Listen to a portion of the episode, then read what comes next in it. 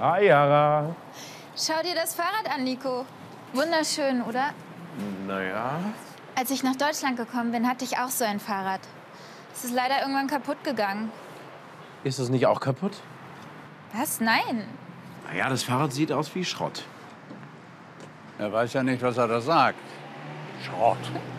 Nein, das weiß er wirklich nicht. Als ich in deinem Alter war, habe ich von diesem Schrott geträumt. Nico, das ist Otto. Er sammelt Fahrräder. Ah, ich sammle viel zu viel. Deshalb verkaufe ich manche Dinge. Am liebsten an so nette Menschen wie Jara. Hallo, ich bin Nico, der Neffe von Yara. Ich wollte nicht unhöflich sein. Ist schon gut. Was ist denn nun so besonders an diesem Fahrrad? Das ist ein altes Fahrrad aus der Deutschen Demokratischen Republik. Seit der Wiedervereinigung gibt es die DDR nicht mehr. Ja, das habe ich in der Schule gelernt. Ja, siehst du. Und dieses Klapprad wurde in der DDR produziert, als es das Land noch gab.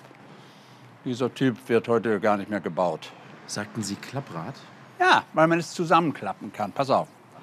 Oh, Vorsicht. Nicht, dass es jetzt noch kaputt geht. Dieses Fahrrad ist ein Stück Geschichte. Ja, so wie ich, wenn ich nicht gleich was esse. Mach's gut, Otto. Und vielen Dank. Das Fahrrad bedeutet mir viel. Pass gut drauf auf. Tschüss. Nico. Stabil ist es nicht.